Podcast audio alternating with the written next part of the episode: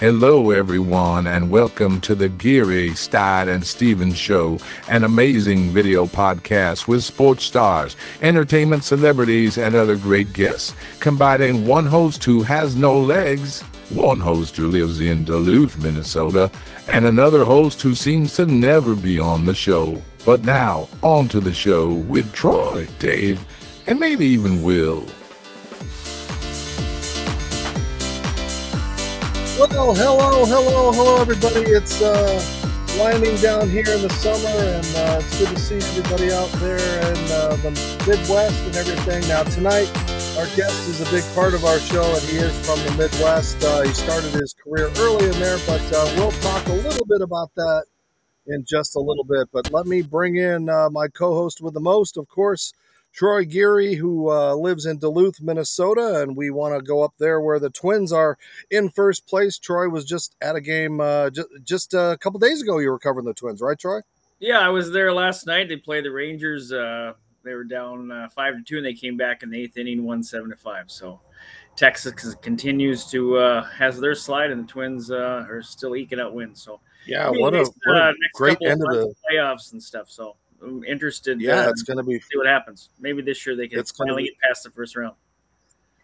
Yeah, I think it's going to be really fun to them. You know, they're kind of quiet, and maybe they can uh, make some noise. And uh, but speaking of making some noise, I'm excited, Troy. Uh, we just found out that the uh, uh, the Saint of Second Chances, uh, which is the story about Mike Veeck and when I played with the Saints and all the amazing things, Disco Demolition and all that kind of stuff, uh, the movie's coming out. And uh, I'm pretty excited to be a part of that, Troy, and I know you're looking forward to it. So uh, why don't we make our premiere? Because I know it's not run on any T V channels anywhere, but uh, here is the trailer for the Saint of Second Chances. Start at a one. Take it to a ten, and if it gets you arrested, we've gone too far. This is the true story of a family of baseball hustlers. My dad used to say, a hustler's not a con man. The hustler believes. Bang, that's one. All the fun stuff that happens at baseball games, fireworks, giveaways, you name it, they invented it. We're gonna do something that are gonna make people sit up and take notice. There was street theater wrapped around a ball game. What could possibly go wrong? ten thousand people on that field. Oh, that's what could go wrong. This was an audience unlike we'd ever seen in numbers we'd never seen. At the end of the night, I said, the old man, I'm done, I'm, I'm quitting. The thing about second chances is you never know where they're going to come from. Hello? I needed a miracle to really get people talking. Come on, try out for the Saint Paul Saints, all right? Little did he know, redemption is a two-way street. It could not fail. I would come home and be scared to death. You never let it show. My dream was to play professional baseball, and thanks to Mike Veeck, that came true. Saint Paul brought me back to life. When you think it's all gone. I look at a baseball field, and every field I see has a piece of my family in it. And with his two kids by his side, Mike shows them both how to be a hustler. All that laughter and fun was going to save us. This is the story of a guy who struggled to be a good son and accidentally became a great dad.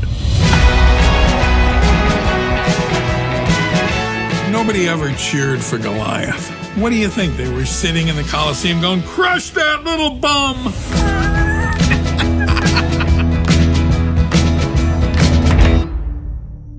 All right, Saint of Second Chances, September nineteenth on Netflix. And uh, it, it's pretty cool when you see yourself in a movie trailer, Troy. Uh, but... Uh, I'm excited for you guys to see, you know, when I played, we didn't have the internet, so my story wasn't a huge deal, but I know it documents my time with Darryl Strawberry. Jack Morris was on the team, and again, Mike Veeck has done some amazing things in baseball. It's going to be a great one. Yeah, Isla Borders, I mean, we can go on and on. I mean, I, I'm excited for this. So, yeah, um, but I'm more excited now to uh, bring in our guest tonight. Our guest, of course, uh, I worked with at E S P N, and uh, you know the name. He's uh, very famous as far as his longevity at E S P N. I'm talking about, of course, uh, John Anderson, uh, who ran for president, I believe, in nineteen, uh, I think it was eighty. And then, of course, he had an amazing country and western career with uh, a couple of hit songs out there. No, no, no. You're confusing the John Andersons. This is, of course, John Anderson, the E S P N anchor, the Emmy-winning anchor, joining us tonight. And uh, John, uh, where are you tonight? You are you in Bristol? I don't even know where you're at. Well, first off, you forgot the great Green Bay Packer, John Anderson, as well. Don't forget. Don't. I mean, if you're going to confuse me, get the get the most important guy right on there too when that comes through it. So uh, I'm coming to you from uh, my. Even though it looks like I'm from some sort of uh, shrine of Wisconsin, there are no candles back here. By the way, are you on fire, Dave? Are you okay? I, I'm okay. Yeah, this is uh, we've we've got uh, um, uh, people okay. that we worked with from uh, uh, City Bonfires, and you can see uh, okay. it's a nice little portable fire pit that you can't get burned. And you can, you know, do marshmallows and all kinds of fun stuff. So, all right, uh, good. One of those cool things. But yeah, uh, John, I'm, I'm glad you're joining us. I'm in the middle us. of Connecticut. I'm like, yeah. I'm in the middle. I'm, I'm middle of Connecticut. I'm, I'm fifteen, twenty minutes north of uh, of the network, and I just thought, oh, I have mosquitoes too. To remind me to get some citronella candles, uh, and I figured that's just what you were doing is warding off the mosquitoes. Well, uh, the City Bonfires guys do have it. Um, so if you're out there watching us, start being our sponsor. But anyway, let's get right into uh, the show tonight. Again, John Anderson joining us from E S P N. And uh, John, I, you know, uh, you talk about longevity, especially as we've seen in recent years and everything like that. I mean, uh, to still be out there, to still work with the young kids, and occasionally you pair up with the oldies. Uh, you know, we've we've watched you grow over the years, and it's it's been neat. So, what do you attribute that longevity to? Uh, well, mostly to trying not to make any kind of uh, noise, news, or headlines that would call my bosses to recall that I actually work there, right? I figure if I just keep showing up on the schedule and showing up, but at no point do they go, because, uh, you know, Dave, how it is, I work, I work a lot of late nights, runs in the morning. Most of those people have to get up and work late, so they don't really know that I'm even there. So that's what I think most of it is, just completely, uh, I am camouflaged um, from the from the decision makers. Um, and aside from them, maybe not knowing that I work there and trying not to arouse their suspicion. Uh, I'd like to think that I just, I just did the job. Okay. That, you know, I go on every night and I, I worry about being correct. I worry about making sure that uh, the facts are right. I worry about making sure the names are correct. I worry about making sure that the score is correct. Uh, 'cause we do a lot of fancy stuff. We do a lot of crazy gimmicks. We do a lot of, you know, neat, um, scores and informations and graphics. We can overload you, but mostly what I like to do. And I, this happened the other day to poor Nicole Briscoe. She got a thing and they had the wrong score. And I'm like, in the end of the day, I'm here. I am in the bottom. I am in the, uh, uh the bottom line is I'm in the final score business. Uh, there's a lot of things that intrude on that during the course of a show. Um, but I want to get that right. So hopefully that's just it. I, you know, I, I just, I am not trying to light myself on fire, uh, or smoke bombs or anything like that. I just, uh, I like to go out and do the job the best I can. I still really enjoy it. Um, like I said, I work with some younger people. So every once in a while I get a shot sheet or something that, that gives me a phonetic spelling of yastrzemski. And I, I just need to, you know, shake my head. And then there are great days where every once in a while I get paired up with, uh, with Bucci Gross or, or Levy or some clown like that. And then it's really kind of, a, sadly it can go off the rails, but I like to think that's entertaining for so some folks. Uh, you're making no secret your love for your university uh, of uh, your alma mater, University of Missouri. What makes Columbia so special? Yeah. So despite all the Wisconsin, I'm kind of a two-tiered guy, right? So I have the I have the Wisconsin thing here because I'm very I'm I grew up there and I have been a lifelong Badger until I showed up at Missouri. You know, still a Packer fan, the Brewers, the Bucks. Uh, but I, I love my alma mater, uh, and and I've made this before. I kind I grew up in Wisconsin. But I feel like any place, like you mature kind of at college, you grow, you kind of more form who you are as an adult there. You make attachments that are more mature. You, those friends tend to hang on in life.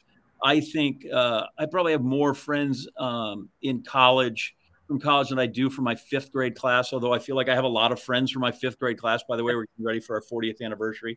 So, you know, people like, uh, you know, Dan Stadoler, Barb Flagstad, hopefully, you know, we run into each other there. Um, but then the other part is really is that having run for the university, I was on the track team. And so kind of once you put on the colors, and my senior year, I wasn't great, but by the time I was a senior, I was a captain of the team. And I, I guess I feel like somehow in along the way, you become more invested when, when, you know, when you wear, uh, when you wear Missouri across your chest and you run for the university and you're trying to do the best you can for that. And you run with some really good guys who took a lot of pride in, in trying to beat Nebraska or trying to beat Kansas or whomever it was that was on the schedule or in the Big Eight at the time. That's again, how old I am. Um, and, and so my captain's ring is important to me. Uh, it's funny, uh, you showed the picture of me in my letter jacket. They did a thing, and a bunch of Missouri people that worked at E S P N for the longest time, because I get that I'm on T V there.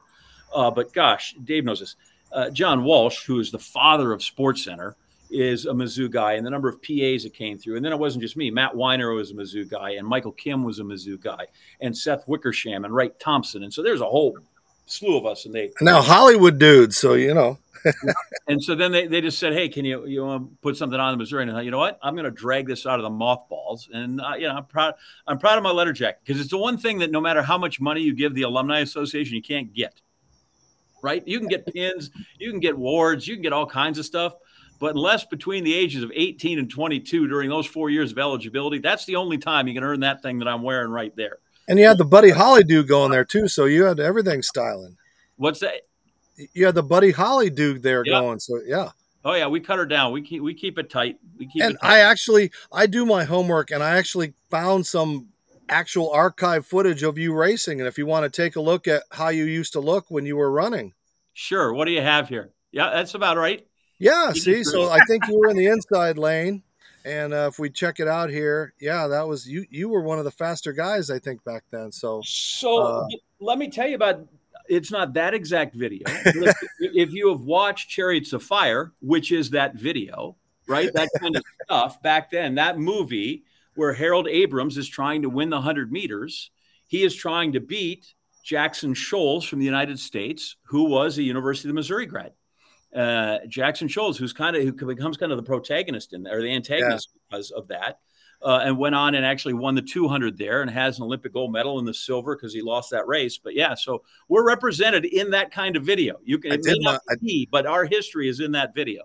I when I did my searches, I pulled it up and I'm like, there's actually footage from nineteen twenty or whatever it was. So, yeah. but uh, no, thanks for being a good sport, because I, you know, a lot of people don't knew not know that you, you know, transitioned a lot into covering uh, track and field and, and, and those kind of sports. Yeah. So is, is that kind of been a rebirth for you as far as the excitement of just the day-to-day boringness of covering same old Phillies, Eagles, you know, those kind of things? Mm-hmm.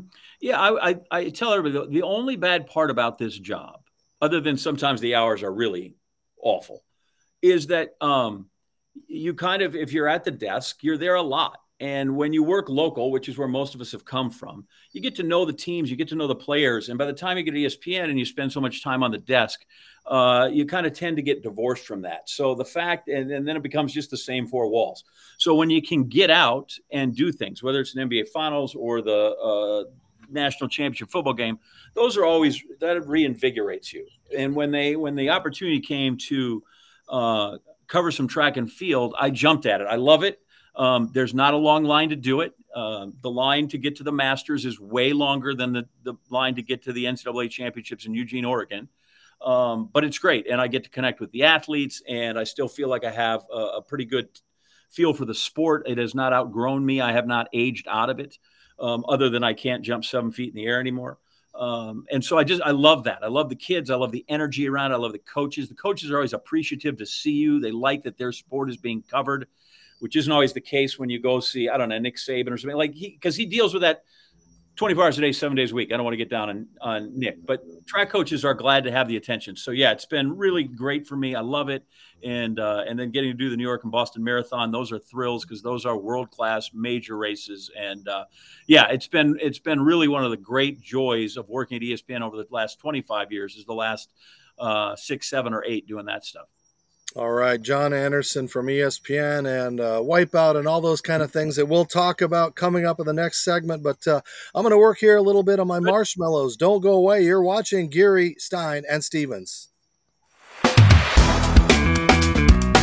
Looking for shirts as a thicker guy can be difficult, but Fresh Clean Threads has you covered. They're designed with a little extra room in the stomach area, but still a nice clean fit on the arms and chest. They're also so comfortable that my girl loves to steal them to sleep in sometimes. They're easily the best fitting shirts I've ever worn. I get compliments every time I throw one on. People even ask if I've been hitting the gym more. Fresh Clean Threads fit like a designer shirt, but for a fraction of the cost. You've got to check them out.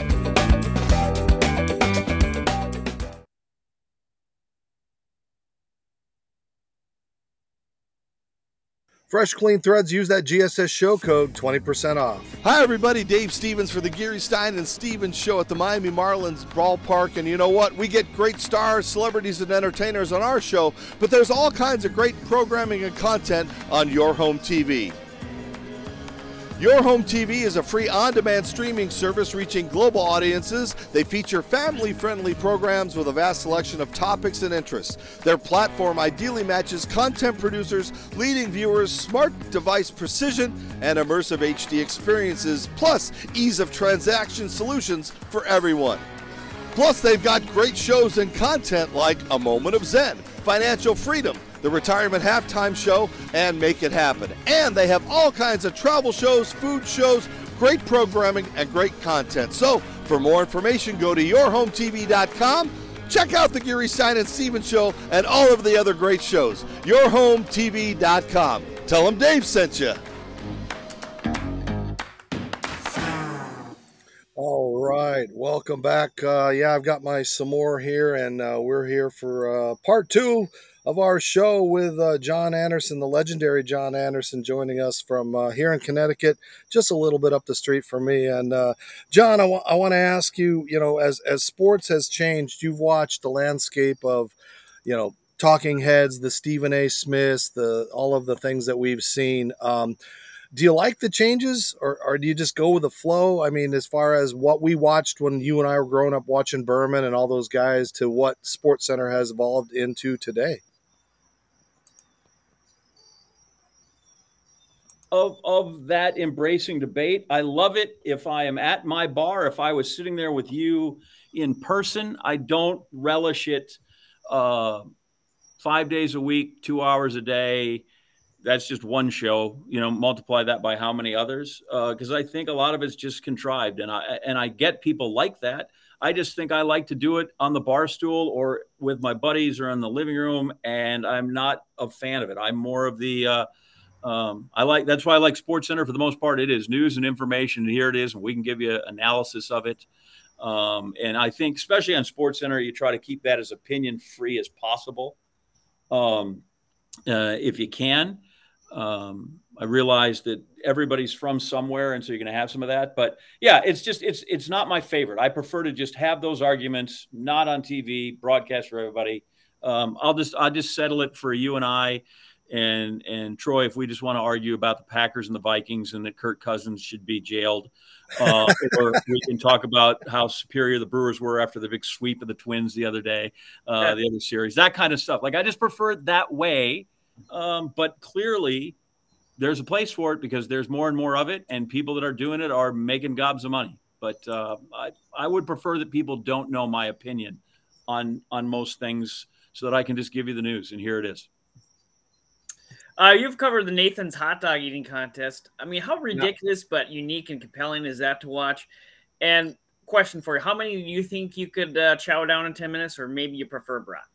Uh, so first off, you described it perfectly, which was, what was it? Unique and compelling and ridiculous. Ridiculous. Yes, it it is. It's theater of the absurd.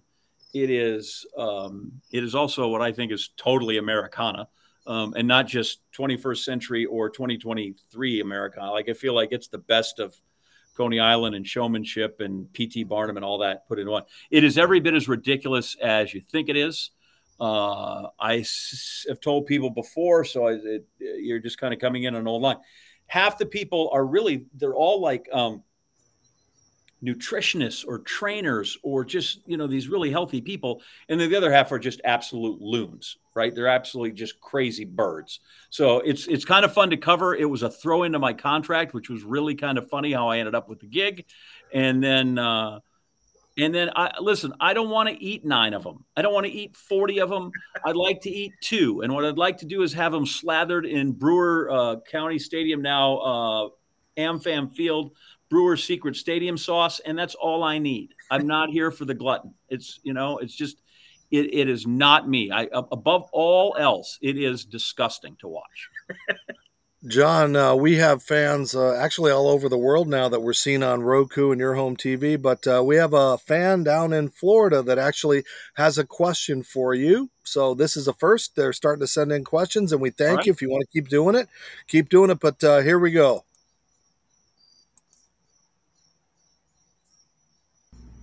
Hey, guys. First and foremost, big fan of the show, and uh big fan of today's guest, John Anderson, so thank you guys for letting me hop on and ask a question. As a big track and field junkie myself, John, I know you competed at Missouri. I know you host the Bowerman Awards, the annual award for track and field's Heisman Trophy. Is that, in your opinion, the best sport in the world? I know you may be a little bit biased, but fill us in. Uh, I, thanks. That's great that the guy knows what the Bowerman is, because we've been trying to publish that uh, and and for more than twelve, ten, twelve years now that uh, the award's out there, and it's fantastic. And this year we'll give it away in December with uh, three great finalists on the men's side and the women's side. They're so good. This is uh, this is this was my advocate, uh, me advocating for why track and field in the college level, N C double A level is so great. Uh, all three of those finalists, men's and women's, so the six total, are all right now in Budapest running in the world championships. Um, one fellow would have won the gold medal and he hurt his knee. He had the best jump in qualifying in the triple jump. Uh, one of the finalists right now is leading the decathlon uh, after the first day. Uh, one of the female um, uh, finalists just took fourth in the two hundred. And I want to say she was fifth in the one hundred. Like, these people are world class. And so they're amazing. Um, so I do think they're the final, the best conditioned athletes. Um, when you say who's the greatest athlete, right? People go Michael Jordan, and some people go, you know, uh, Phil Mickelson. I don't know. Pick who you want. It's hard to it's hard to quantify that. I just know that um, those people, because it doesn't have the skill. You don't have to shoot a basket, but it's tough to throw a shot put. It's tough to throw a discus well. There's athleticism to it for sure. That's why all the rest of the world calls it athletics. So I would tell you they are the f- most fit, the fittest, whichever is grammatically correct there. Um, and yeah, most there are some that are the greatest athletes in the world. You go look at this decathlon and uh, Leo uh, Neugebauer or Kyle Garland for the U S, and you look at those guys and you go, wow, I've seen N F L players, and there are a lot, a lot of dudes that look like this. Um, they can do what they can. So they're, yeah, they're fantastic athletes, and it's great to, you know, get to know them and watch them compete. And it's funny how you start rooting for them, you know, U S A first, but then you go, well, if that person won, like this guy from uh, Germany who ran at Texas, he's a, just, he couldn't be a better human being. And you're like, all right, so if he wins, I'm down with that. I like that guy. Uh, you've been involved in some of the most iconic commercials at SportsCenter. Uh, my personal favorite, the Rickie Fowler uh, decaf commercial where you put some orange juice in his coffee. What was your favorite one to do, and uh, how much fun are they to make? Um, they're really a ball. Uh, they can take a long time because the director's like, do it again, do it again, do it again, even though you know that they're never going to show up, right? Van Pelt tells a great story about being in the trunk of the B M W like nine times when he knew the guy was going to take the first take, and, and he did. So uh, I'm really fond of the very first one I did, which was with, uh, I don't know, Dave, you were there when we had Bon Jovi in the newsroom. Uh, that was fantastic. Filmed Rickie at Fowler, my desk. I was filmed at my desk on my day off. Uh, Rickie Fowler was great fun. My wife went to Oklahoma State. He's just a really good guy. I brought my son with me that day. As a track guy, the one with Usain Bolt was super, super fun. The Manning brothers were terrific. That's the thing. Most people that get there are just, they're so cool. Like, it validates their career. Um, Dave, when I when I first started and I went back home one time and I worked at E S P N, I work at E S P N, like all my friends were like, okay, I get you're on SportsCenter, but unless you get in a commercial, they think maybe I just was shamming off uh, Berman's car during the rainstorms. So it, it, you know, and I think athletes are like that still. They they found that it sort of was definitive, like, okay, I must have made it at some point if I did that. And then um, the one with Maria Sharapova was terrific.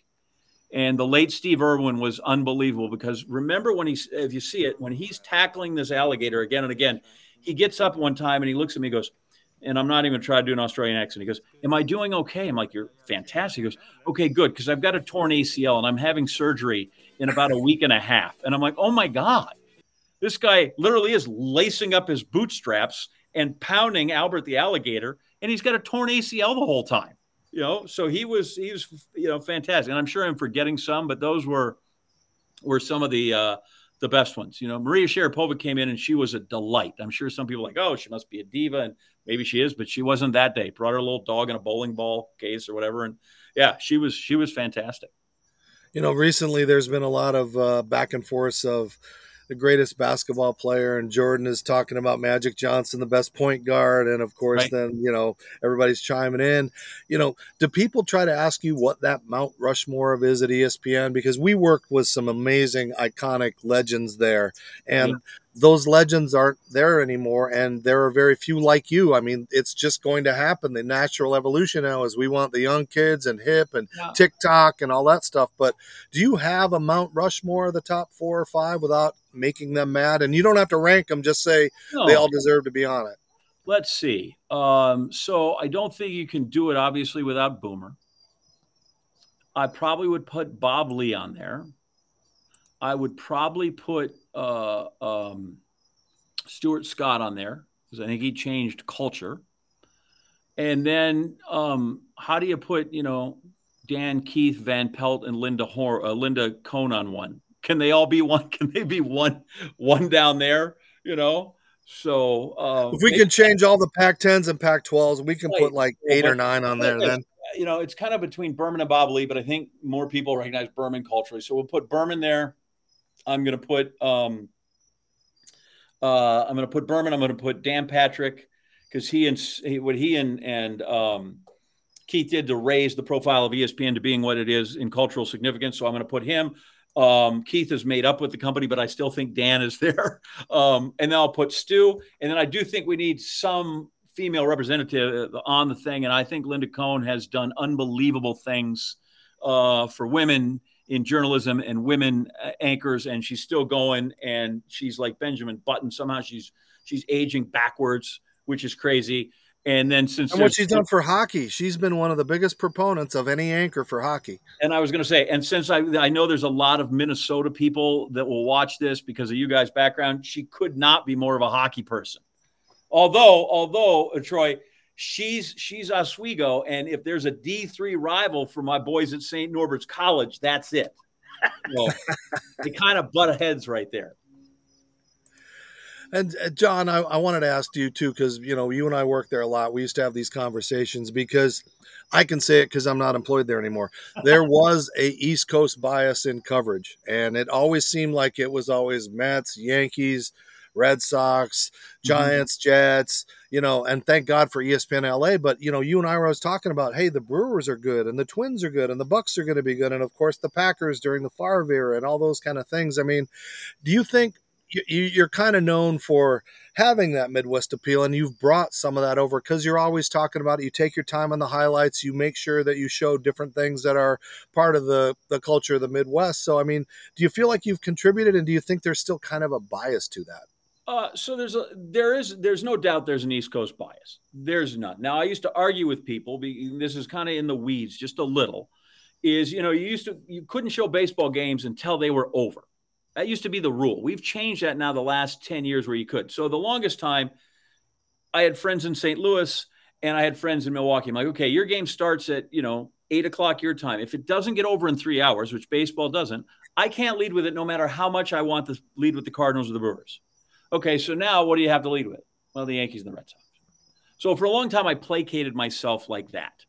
Uh, these days, this weekend, it was the Red Sox and the Yankees were ahead of the Brewers. And I said, why are the Yankees and the Red Sox? Why are the fourth and fifth place teams in the in the division ahead of the division leader? Well, it's a historical Yankee losing streak.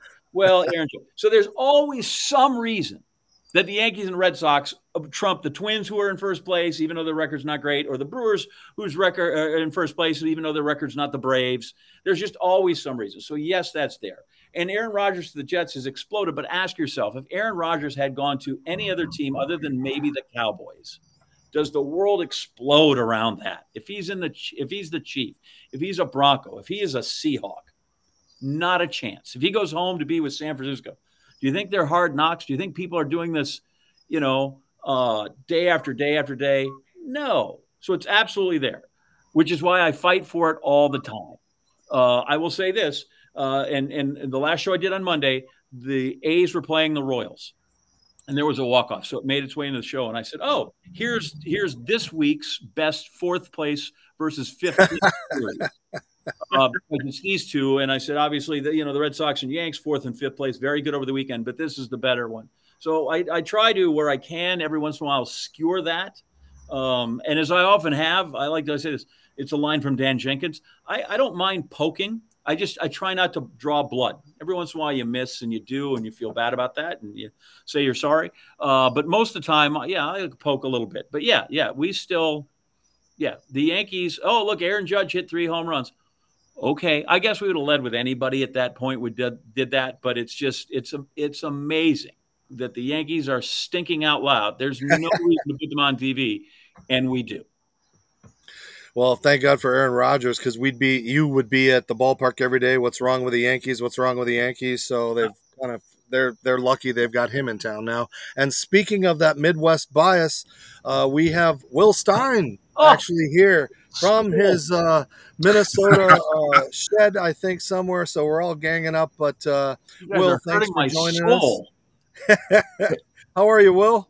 I'm doing fine. I saw the Green Bay Packers stuff. I respect the rivalry. I enjoy the fans and in the. thirteen, you mean the thirteen-time uh, N F L champion Green Bay Packers? Correct. Yes, sir. Uh, sure, but I respect the fans and the tradition of Lambeau Field. It's a great rivalry to be a part of, and every time I go to Lambeau for a game, it's always a fun experience. So I appreciate you guys and what your fan base does. I tell you, but and people forget that the Vikings won an N F L championship. Right, I get they lost the Super Bowl to the Chiefs, but everybody go, oh, they've never won a championship. They actually were. They were the N F L champs, even though they lost that Super Bowl. So they do have one when he gets there. And and whenever I try to legitimize myself, legitimize myself as a Midwesterner to people who are in, in Minnesota, so they know that I'm not just, you know, antagonistic, I'm like, well, one, I know where the Mississippi River starts, which, by the way, you can confuse most people all over the world. Dave, I think I think Steve Levy still thinks I'm lying about that. Uh, right. Um, I've actually seen a game, a football game in December in the Met. OK, so that counts. I feel like that. And then like half my graduating class, because of reciprocity, they all went to school at the U there, and then they all stayed. It's amazing how many people when they go there stay. And that's like friends of mine or like Tory Hunter. Right. Like it's amazing how many people go to the Twin Cities and go, yeah, I don't mind having to go through skywalks during the winter, you know, that they, that they come through and, and, and, uh, and, uh, really enjoy the place. But that doesn't mean I'll ever do the Skull cheer. I was at a wedding, a wedding with one of my dearest friends, and his daughter married a guy from Minnesota, and the, the dad gave him, uh, the, the, the dad hit the, the girl's daughter, uh, the, the girl's dad gave, um, the the couple, you know, Minnesota jer- jerseys with now the married name on the back. And then they all got up and did a Skull cheer. And I was right in the front, and I, I would not get up. And everybody's looking at me. And finally the guy goes, Packer fan. So I got a lusty boo after that. But like I just, there's some things, as much as I enjoy yeah. the state and I'll advocate it for, there are certain limits that I, that I, that I have to, boundaries I have to respect. Well, before Will uh, jumps in, I just want to say, too, I, I got to play a Wounded Warrior football game at halftime of the Packers uh, Dolphins game in Lambeau, and it was, I think it was thirty-two below. And as a tribute, I didn't wear sleeves. Nice. I went out there and played, and it was just – I came off the field to a standing ovation. It was one of those, um, it, you don't get those moments in the Metrodome. You get those at Lambeau, and it was just – it was one of the most – you if you haven't gone to a football game in your lifetime – make that Mecca to Lambeau Field. It's a very special place to watch football, and it, it really is. It's a hometown feel because it is. It's a small town. It really, you know, you you can, you know, there's bigger towns within two miles of Saint Paul, Minneapolis, and all those places. So, yeah. uh, but Will, I know you're at work, so jump in. I know you got a great question, bud. So you were part of the Wipeout host committee. What was the worst Wipeout that you've ever seen? Oh, wow. Um, boy, honestly, it's, it's crazy. The show has been off the air for like seven years, even though it still lives in reruns. And people used to always ask John Henson, he'd be like, did anybody ever get seriously hurt? And he'd go, well, let's define seriously before we decide what's been hurt. Uh, there was a guy in the first season. What was his name? Jacob something. And he did a vicious split that he took a blow in the man region that today still sort of uh, makes me cringe. And also in season, we had this thing where they walked on a treadmill, and then we kind of they were like in flip flops and ski goggles or something and crazy goggles, and then uh, we just let like beach boys come at them. There's my boy John Henson. God, is he funny? Um, and a guy tripped and he fell down, and, and he broke. I'm not. I think it's it's. I can say it now, or else. And he broke both his wrists. Um, cracked them both. So he had to do the rest of the thing. Uh, and then after that, they made everybody do uh, wrist guards. So, you know, there were so many of them that it's hard to pick one. I'll tell you, this is how many there were and how big they were. Is John that you see there is he is a comedian by craft and by trade, and he would work on a joke and reword it, and he'd go, you know, I trying to get it just right. And sometimes I'm like, John, one, we got to get going, and two, people are going to laugh their ass off so hard at the guy that just fell down. They're not going to hear a word you say. I don't care how funny the joke is. Sometimes just let it go. And hopefully we did that. Hopefully, you know, at times we let this, the, the absolute buffoonery you're seeing here speak for itself. But Jacob, what was the name? Jacob Mann. Jacob, I don't know. But he, yeah, he did a split that in, involved, um, yes, look at that. You know, like that looks like that could be the worst ever. And, and they did that six times a show. So, uh, you know, it was great. We we beat them up pretty good. And we can't decide if they had to sign like the world's thickest rider, Datsu, or that they just signed a coffee table, you know, coffee, a, a, a bar napkin and said, yeah, what the hell, do what you want to me. Uh, John, what do you do with those seventeen cent residual checks from uh, Game Show Network or whatever? You are you living on those? Uh, I, I, I put, that's how I'm putting my kids through school. Um, and my other my other question is, did you ever turn to him and say, why don't you dye the white spot on the side of your head? Because he always had that little white patch. And I'm like, when he's doing his stand-up, I'm focused on the white patch. And I, I always was kind of curious, you know, almost a John Boy Walton kind of thing. Right. But if your company name is Skunk Boy Incorporated, you can't you can't get rid of that. Otherwise, now you got to rename the company and you got to refile stuff and the I R S and your S-Corp. And you can't. Yeah, you can't have it. But. Yeah, well, that was a great question, and I, I want to peel. Let, let's peel the walls back. Were you guys? It seemed like you weren't even on site. That you were sitting in a room. They were playing in it, and and it seemed like it was canned. And it just, it, were you guys ever there? Or like it just seemed like you guys were in one place and everything else was taking place. Like you know, I was just curious. So uh, John, because he lives in California, uh, he would go out there uh, on occasion. And, and do some live stuff. Jill obviously was out there the whole time.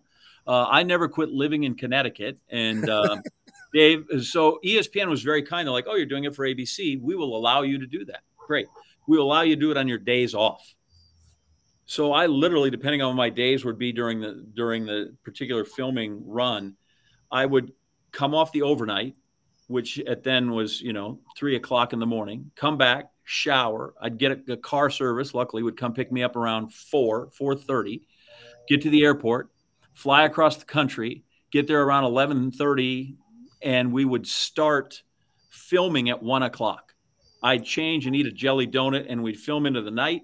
Then the next two days we spent um, voicing over all the stuff. And then I'd take the red eye home so I could be back in time to do the show.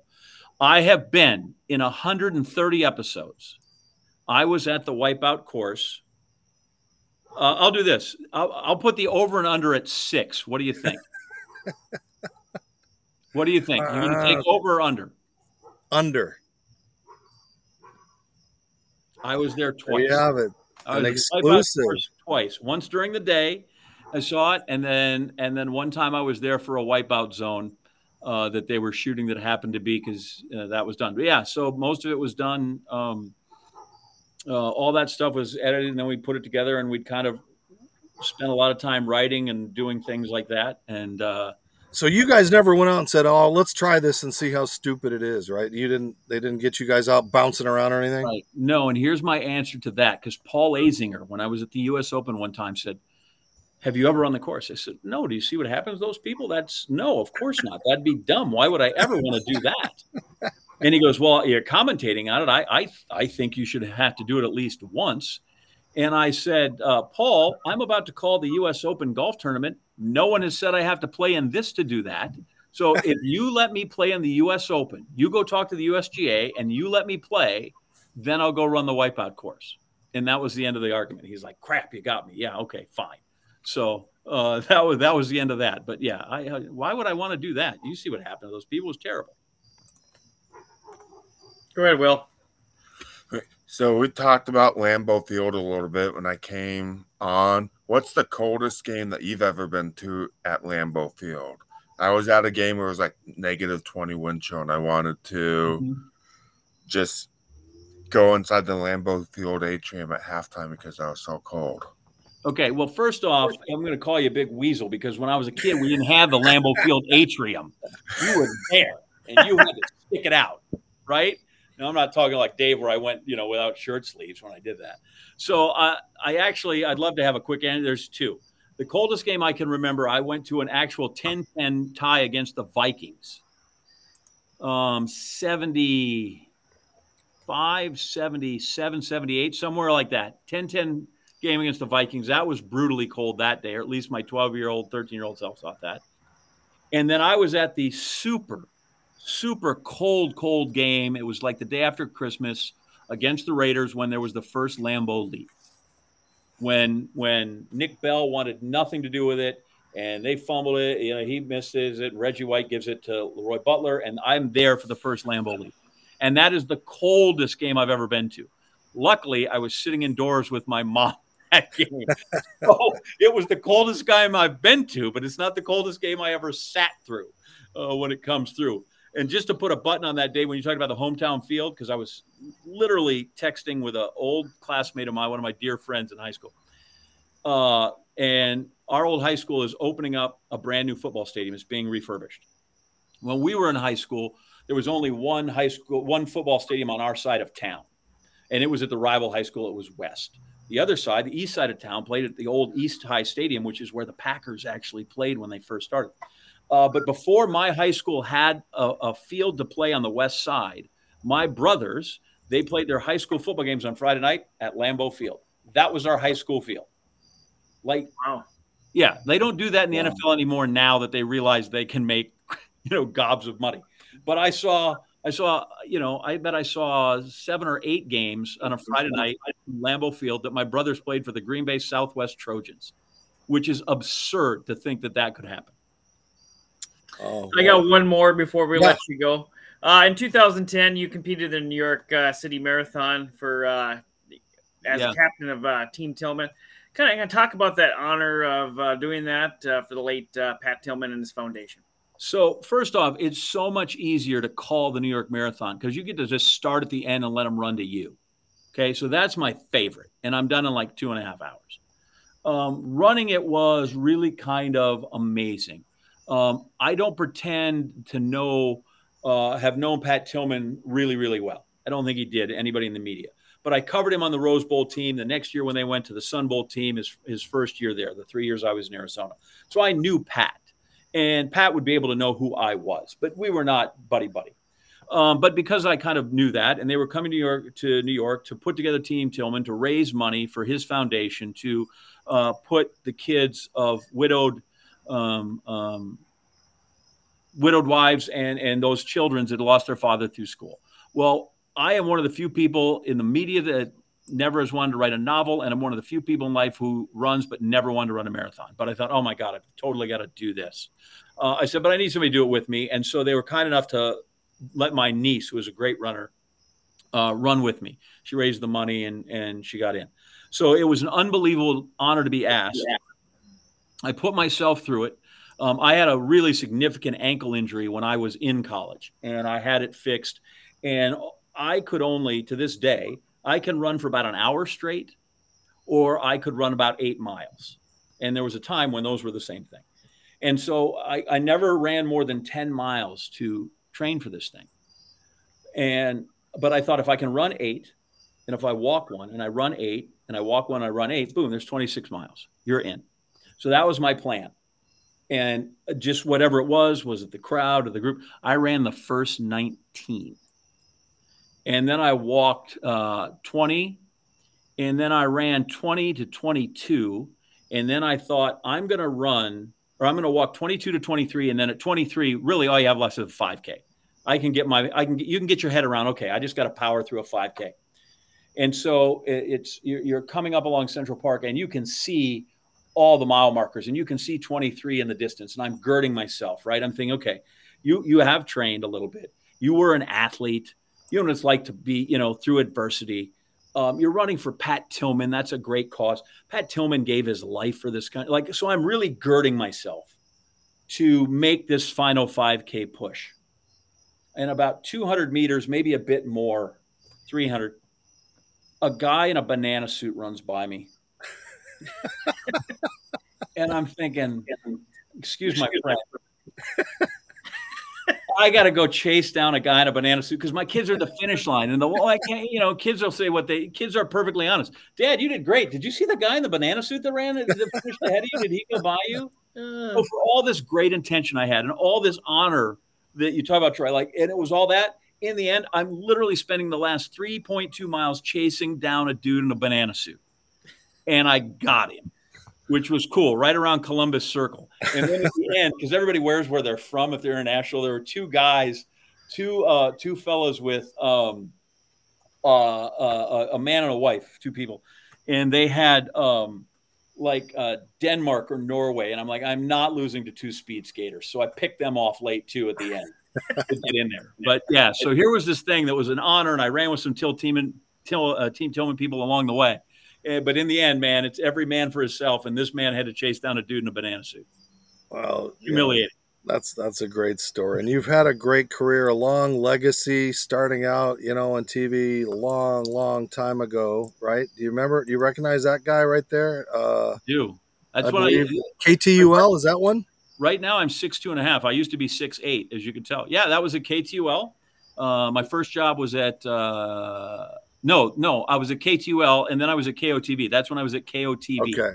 Then you went to uh, my yeah, home state was, uh, at K P H O, and then you worked your way up. And I love looking at pictures of, like, you and Neil and Bucci oh, together. And, and as uh, as we talked about, the great commercials, it's a great commer- uh, picture of you and Rickie Fowler in that great uh, Colorblind commercial that, mm-hmm. that Tor- Troy was talking about. But, uh, yeah, the man, the myth, the legend. Uh, John, what's what's your, you know, I say what's my legacy, but what what is your legacy? How do you want people to remember right. you as what you did, who you are? I mean, your career's not over, but obviously yeah. there's going to be some sort of thing you're known for. Yeah, like at, at, at fifty-eight, it's, it's, you know, I'm closer to the end than I am in the beginning, for sure. Uh, I haven't really thought about that in a long way because, you know how it is, Dave. There's another show coming on Sunday, and then after that there's one coming on Monday, and they just keep coming. Um I, just, I hope at the end, if people think, oh, I remember John Anderson, I hope they just went, and he he was good at it. Like, he cared about every show. Uh, he literally, and this is true, I care about every word that's in the show um, to the point that, you know, even P As are like, really, you're going to correct me on its and theirs? Yeah, I am. Uh, um, and that, you know, if if if on, a, on occasion that we said something entertaining, that's great. Uh, oh, that's my boy Devin Dixon right next to me. Um from a from a N C double A track meet. But yeah, hopefully they said, you know what, he he was good at what he did, and he cared about it, and he tried really hard, and he cared about being accurate, and he cared about being right, and he cared about uh, making sure things were um, uh, accurately called, whether it was names or scores.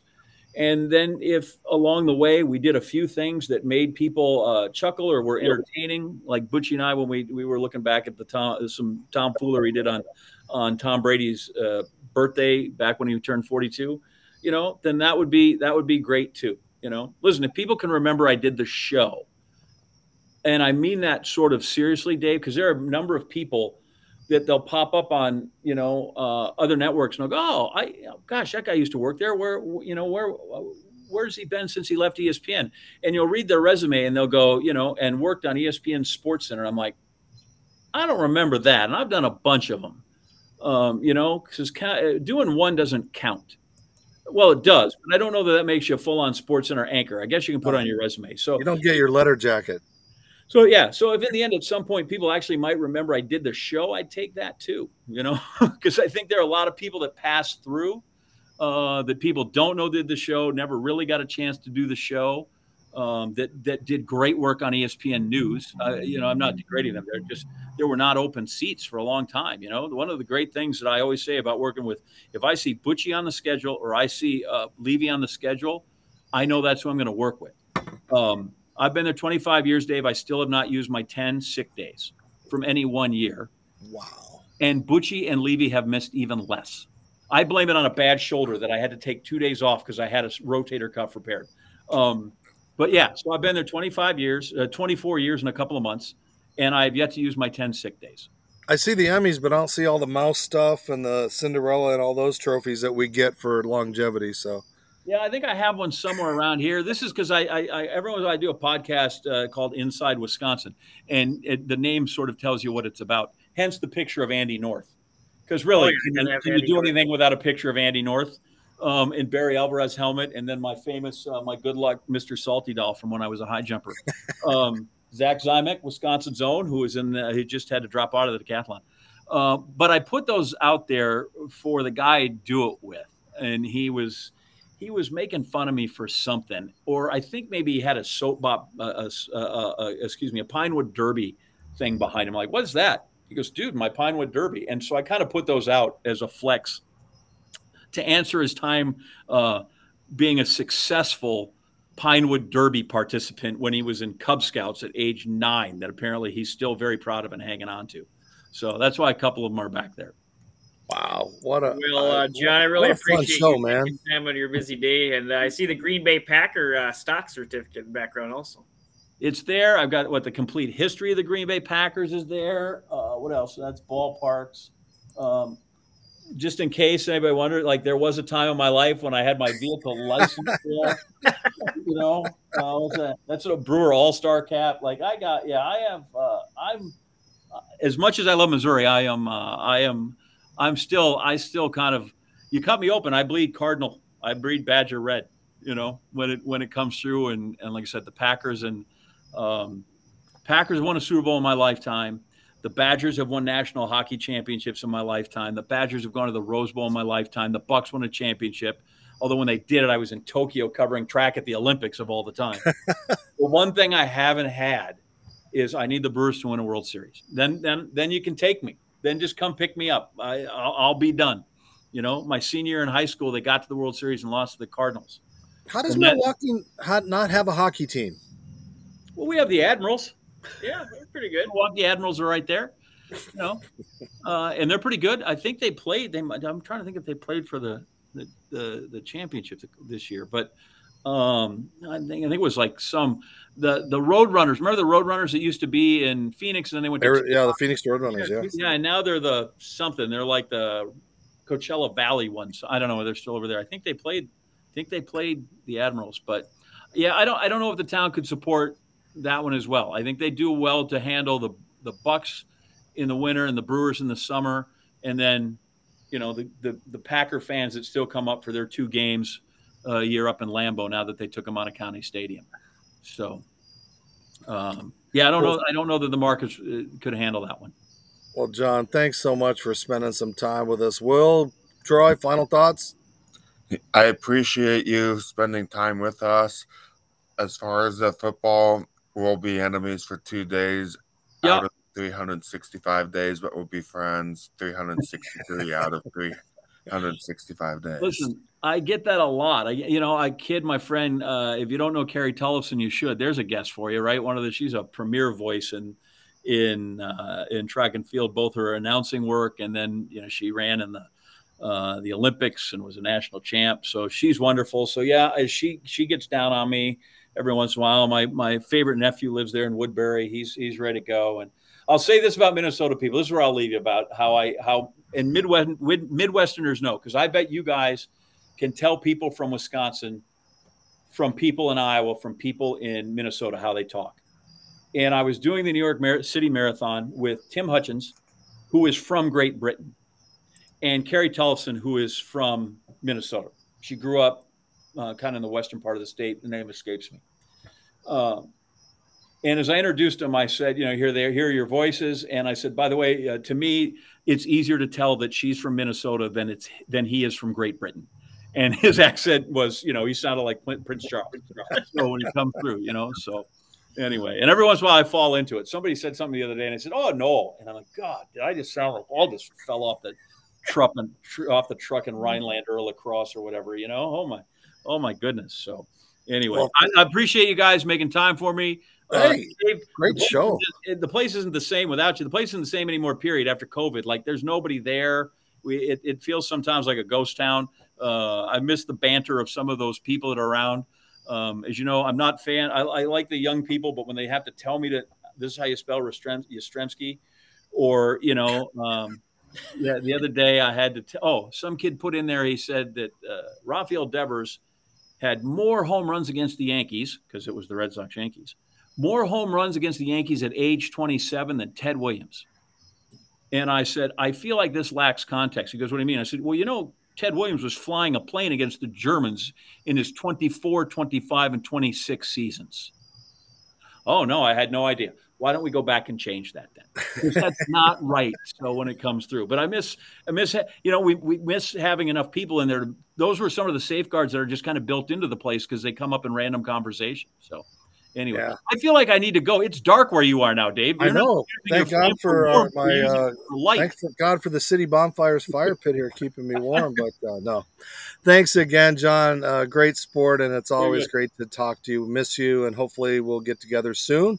For Troy and Will, of course, I'm Dave Stevens out here in the outdoors. So good night, everybody. Continue to follow us on all social media platforms, including YouTube, Facebook, Roku, and your home T V. I'm Dave Stevens. Make sure you continue to support Geary, Stein, and Stevens. That's a wrap.